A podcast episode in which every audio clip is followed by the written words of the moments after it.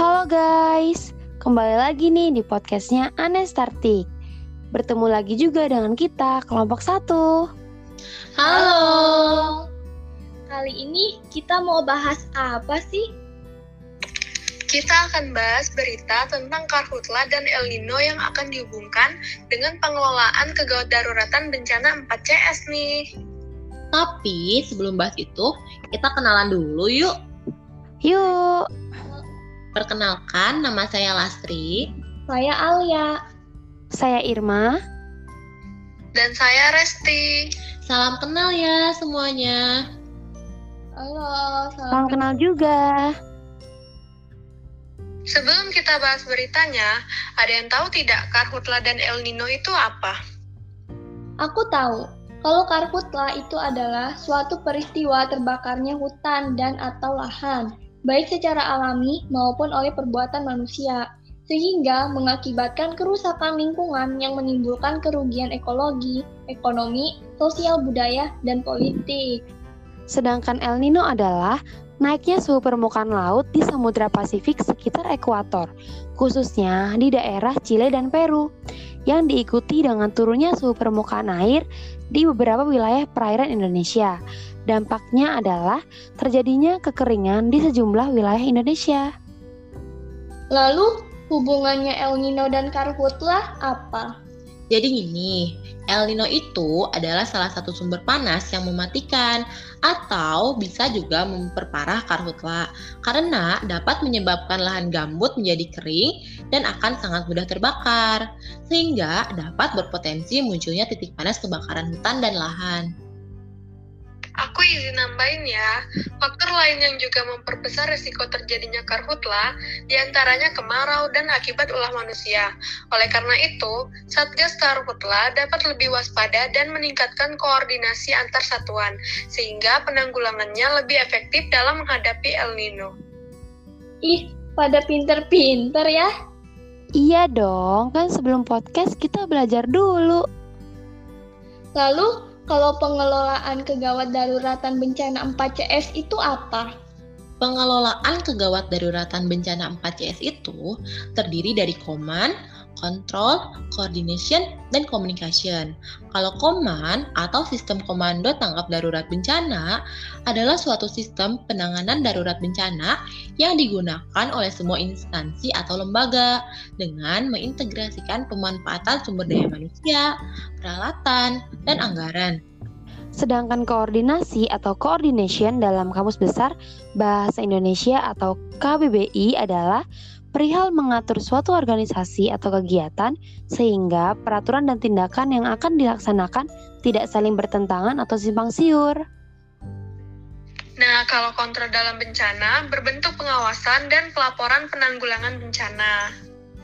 Nah, terakhir adalah communication. Communication adalah mengkomunikasikan suatu informasi tentang bencana yang berharga kepada publik, merupakan hal yang utama dalam risk management. Nah, publik perlu tahu tentang bahaya dan resiko yang akan mereka hadapi, sehingga mereka bisa melakukan persiapan-persiapan yang diperlukan bila terjadi suatu masalah.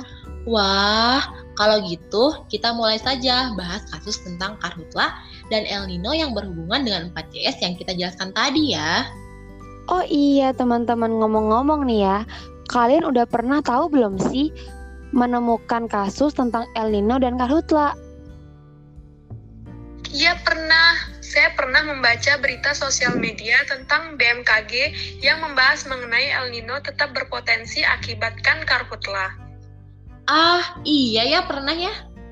Nah, menurut kalian, hubungannya dengan pengelolaan kegawat daruratan 4CS seperti apa? Kalau dari kasus tersebut nih ya, yang menjadi komannya atau komandonya adalah KLKH yaitu Kementerian Lingkungan Hidup dan Kehutanan, yaitu Ibu Siti Nurbaya.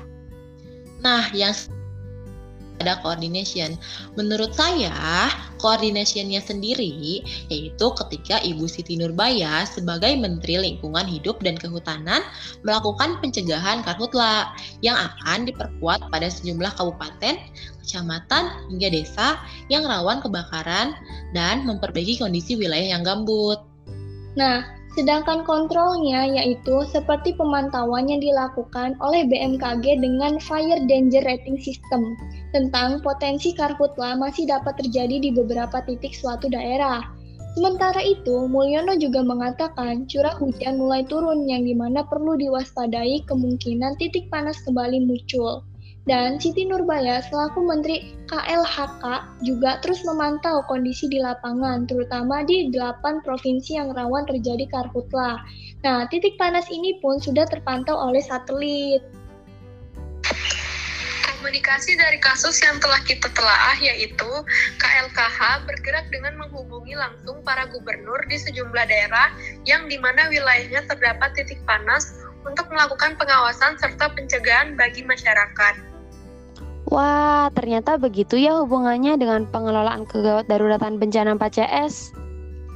iya, begitu Irma.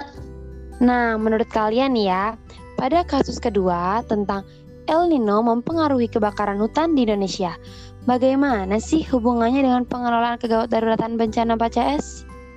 Kalau dari kasus kedua, menurut saya nih ya, yang menjadi komandonya adalah Pak Sutopo, yaitu sebagai Kepala Pusat Data dan Informasi BNPB atau Badan Nasional Penanggulangan Bencana. Nah, sedangkan koordinasinya adalah BNPB mengatasi kebakaran yang terjadi di Gunung Merbabu, Jawa Tengah. Sebagai antisipasi terjadinya karhutlah, BNPB juga melakukan hujan buatan dan waterbooming di daerah Riau dan Sumatera Selatan. Nah, upaya pemadaman juga dilakukan oleh Satgas di darat. Sutopo juga menekankan antisipasi kebakaran hutan sebaiknya dibarengi dengan penegak hukum. Nah, kalau bagian kontrolnya adalah BNPB telah memantau titik panas di beberapa wilayah seperti Jambi, Sumatera Selatan, Pekanbaru, Riau, dan Sumatera. Untuk komunikasinya adalah Kepala Bidang Peringatan Dini, yaitu BMKG, Kukuh Rudi Dianto, menyampaikan kepada masyarakat tentang kondisi kekeringan di Kalimantan dan Sumatera yang dipengaruhi oleh siklon tropis selain El Nino yang tidak separah pada tahun 1997 yang lalu. Yap, benar seperti itu. Jadi, dari kedua kasus yang telah kami telaah ini, BNPB dan KLKH selaku komando selalu sigap nih di berbagai situasi. Selain itu, BMKG juga ikut serta dalam menyampaikan setiap kondisi yang dapat menimbulkan kahutra dengan dipengaruhi oleh El Nino. Alangkah baiknya untuk mengantisipasi terjadinya karhutla, sebaiknya diikuti dengan penegakan hukum yang tegas nih. Benar tuh, kita juga harus up to date terhadap berita-berita tentang bencana ya. Mau itu bencana alam, non-alam, ataupun bencana sosial. Supaya kita bisa mempersiapkan diri dan bisa mencegah sedini mungkin terhadap bencana yang mungkin akan terjadi. Nah, kita bisa memanfaatkan gadget yang kita punya nih. Berita tentang bencana bisa kita akses dari aplikasi BMKG dan lainnya. Bener banget tuh yang dibilang sama teman-temanku. Oke lah teman-teman, waktunya kita beranjak dari podcast ini. Semoga apa yang kita sampaikan dapat dimengerti dan bermanfaat kepada siapa pun yang mendengar podcast ini ya. Dadah. Dadah. Sampai ketemu di podcast selanjutnya. Terima kasih.